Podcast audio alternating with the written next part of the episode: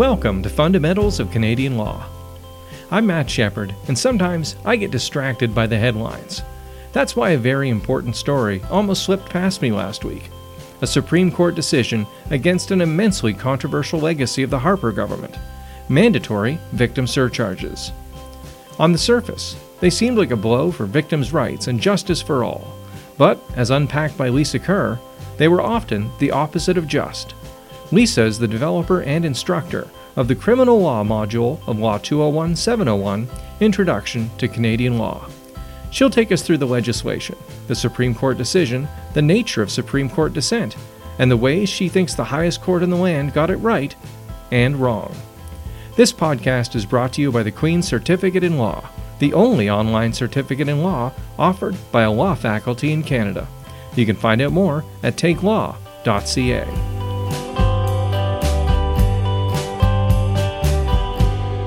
I hear there's a new Supreme Court case. Tell me, tell me what it's all about. Yeah, so this new case that was just handed down is called R.V. Boudreault. And many in the legal community were excited to see this decision because it was the first um, decision written by Sheilah Martin, one of the new appointees to the court. She's been on the court for about a year, but this is a decision authored by her. She writes the majority opinion, a 7 2 decision um, that's all about uh, whether those who are convicted of crimes also have to pay a mandatory fee along with any other punishment that they that they um, are faced with. And the big question in this case was: Is it fair to have a mandatory fee imposed on someone for having committed a crime, uh, no matter whether they are very poor, whether they are very marginalized, whether they really have any ability to pay? And this was this was relatively recently introduced too.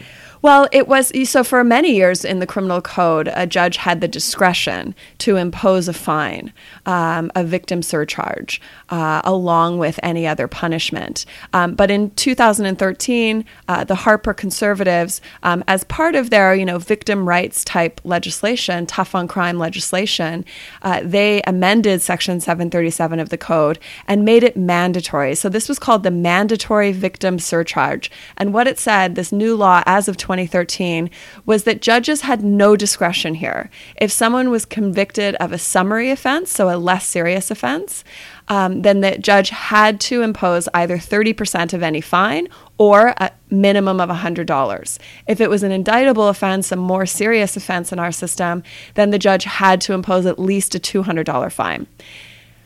And, you know, those sound like small numbers to many of us $100, $200. But you have to consider that many people, uh, you know, might be facing multiple convictions on different counts. Uh, it may all be very low level, um, you know, uttering threats, mischief, those kinds of offenses um, that in our system we consider fairly, um, you know, non serious. And that many of these people are people who are living on uh, eight, nine hundred dollars of um, you know social welfare of some kind or another per month.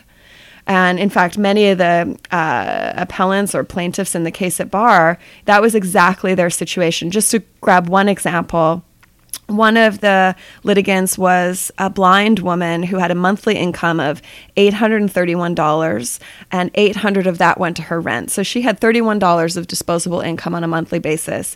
She was convicted of um, uttering threats and she wound up with $200 in a mandatory victim surcharge. For her, that amount of money uh, you know, was really, it wasn't possible for her to pay it. And so what she's facing as a result were, um, you know, what the court considered to be indefinite punishment because she was, she was always at risk of being brought before uh, courts for a committal hearing and so on. Um, and this issue of this unpaid fine would really follow this woman indefinitely. And so that's why uh, the court, that's why these issues wound up getting litigated. So, uh, bringing this up to kind of a more structural level, judges do have a fair amount of discretion, but there are some things they just can't say no to. So that's the whole discussion when it comes to mandatory penalties. You, t- you, know, you, we, we talk about mandatory minimum sentences, and typically what we're talking about there are mandatory sentences for, you know, where a judge has to send you to jail or prison for a particular amount of time. Um, and those have been in the headlines a lot the last uh, few years, and we've seen the Supreme Court strike down a few, um, three in total, uh, mandatory minimum uh, terms of incarceration.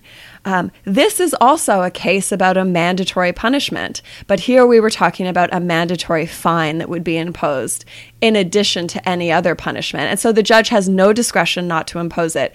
it and so, what you saw going on in the last few years in the court system were many uh, lower court judges, particularly provincial court judges in Ontario, really did not want to impose these fines. Right.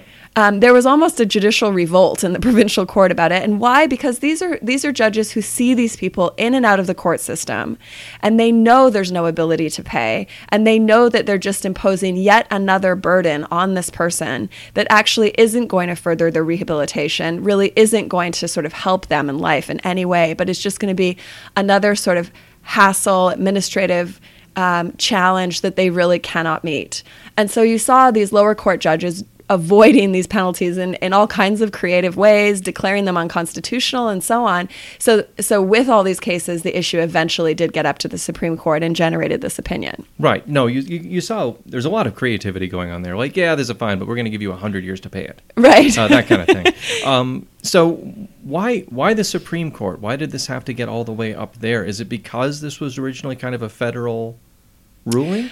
Yeah, so the reason it has to go to the Supreme Court is that what was happening was these provincial court judges were trying to avoid it. A couple of them tried to say it was unconstitutional, but they were getting overturned in the superior court system. So eventually these you know, these issues just continued to be litigated until the Supreme Court had a chance to weigh in. And uh, what the Supreme Court said in this majority opinion was that these mandatory fines in in at least some cases not in all of course but in some cases they were generating cruel and unusual punishment um, and you know it's some were surprised by this decision because section 12 of the charter which, which prohibits cruel and unusual punishment is typically considered to be a pretty high bar pretty hard to say that a punishment has violated it. Right. Um, the language in the law is that the punishment has to, um, you know, outrage standards of decency. It has to be an abhorrent or an intolerable punishment. Um, so that sounds like something that has to be pretty severe. So, can you give me an example of something that else that has been deemed cruel and unusual? Yeah. So, in the mandatory minimum area, you know, there's been um, seven year prison sentence for importing narcotics, even if the narcotic was just marijuana, even if it was just a single joint, even if the offender was a first time offender. Right. So, in that case, which is called Smith from 1987, the Supreme Court said that's abhorrent and intolerable. We're not going to send that person uh, to prison in all cases for seven years. Right. That's um, a pretty stark. That's a stark one. And then, of course, there's there's a lot of jurisprudence saying that there are particular kinds of penalties that are unconstitutional in our system. So, you know, that would include things like capital punishment, things like corporal punishment, um, you know, those kinds of methods of punishment that are no longer acceptable in our society. But there was a real question would a fine, and particularly a fine that, at least to those um, who haven't thought carefully about the situation that uh, marginalized people are in in our society, you know, a fine that looked fairly modest. Right. Yeah, and so some were surprised to see um, this majority opinion from the court. But when you dig into the reasons, you start to see, wow, uh, the the the people that the court was thinking about here, they really are in circumstances where this fine is not payable, right? And they can mount, right? It could be hundreds of dollars, it could be thousands of dollars uh, at the end of the day, and it really was serving no valid penological purpose.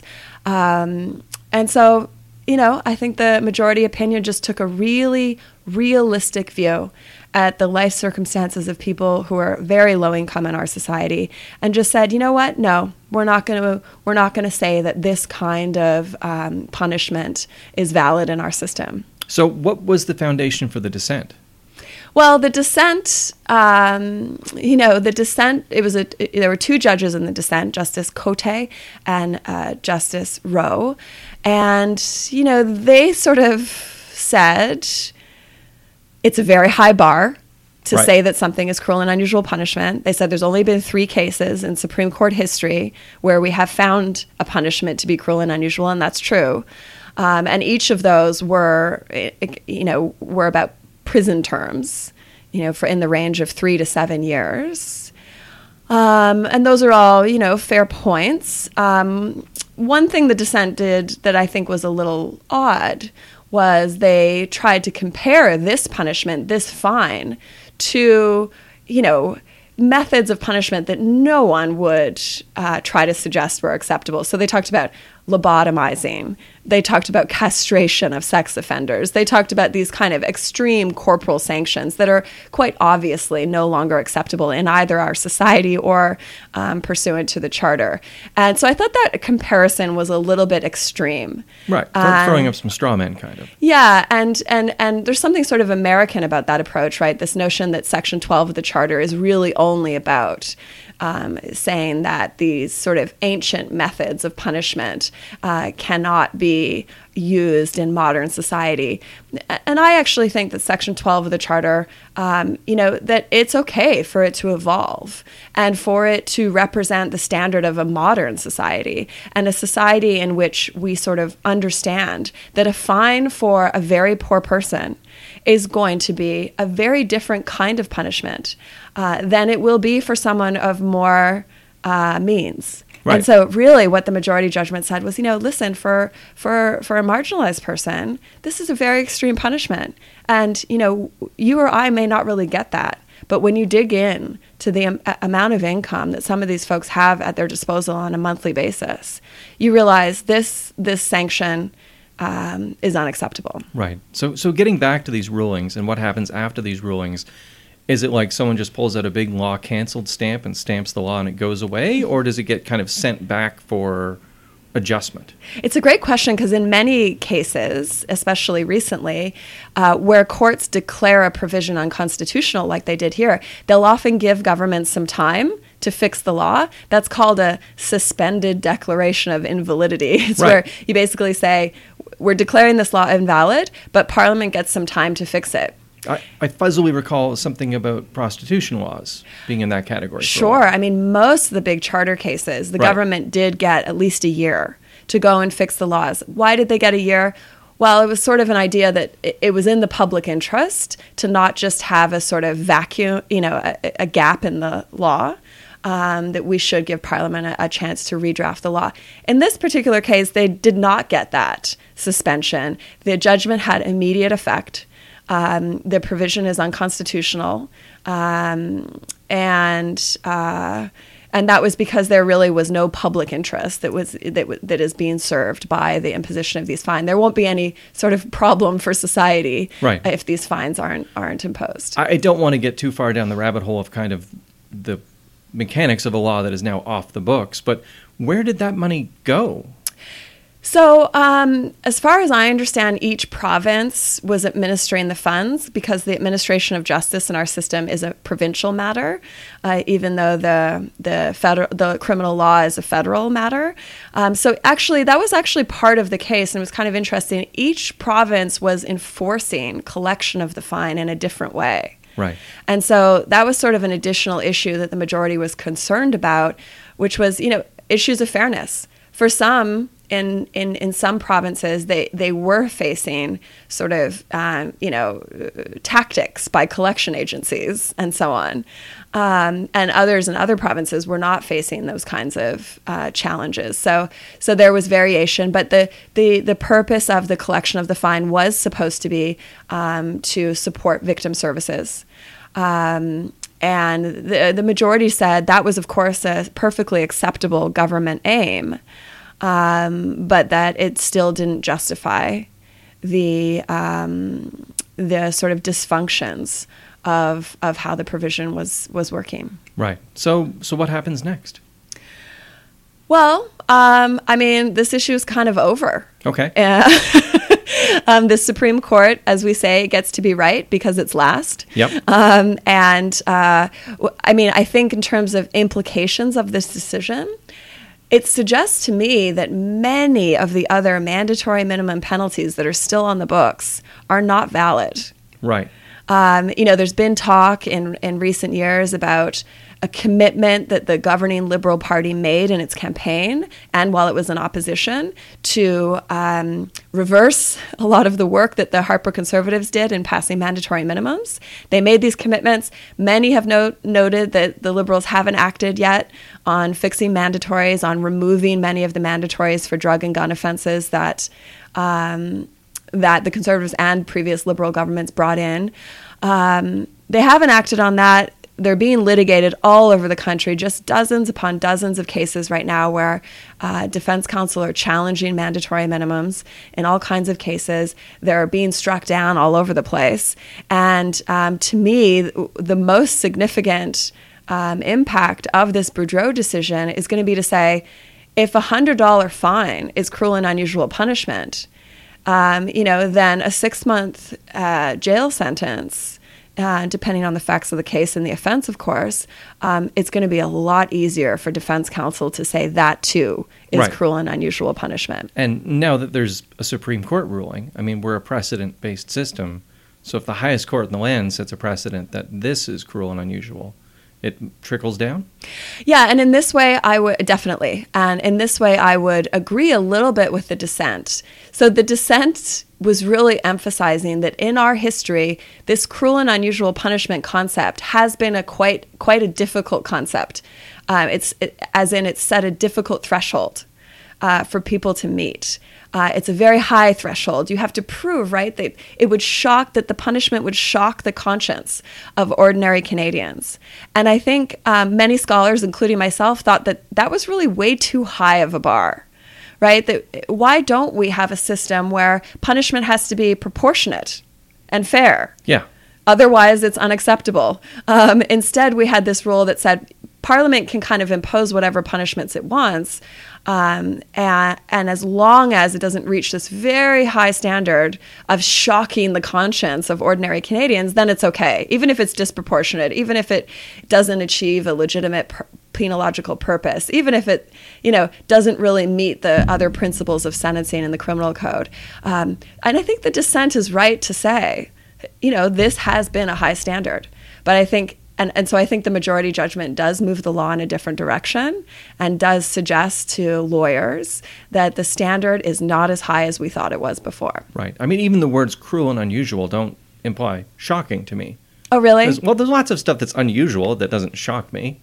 Like, I mean, you know, a strangely shaped Cheerio is unusual, but I'm not shocked when it lands in my bowl. well, it does have to be cruel and unusual. Right, fair enough. Uh, Um, but it, it's, you know, I think it raises an interesting point, which is, you know, these are just words. Right. And they always require interpretation. And until now, I think it's true. I agree with the dissent. We have interpreted the standard as really requiring quite a lot.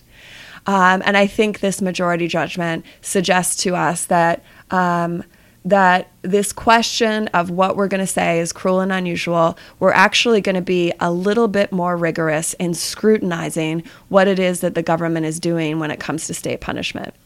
Uh, anything else to cover on the point? No. Thanks for talking with the case, about the case with me. Thank you. Thanks to Lisa Kerr.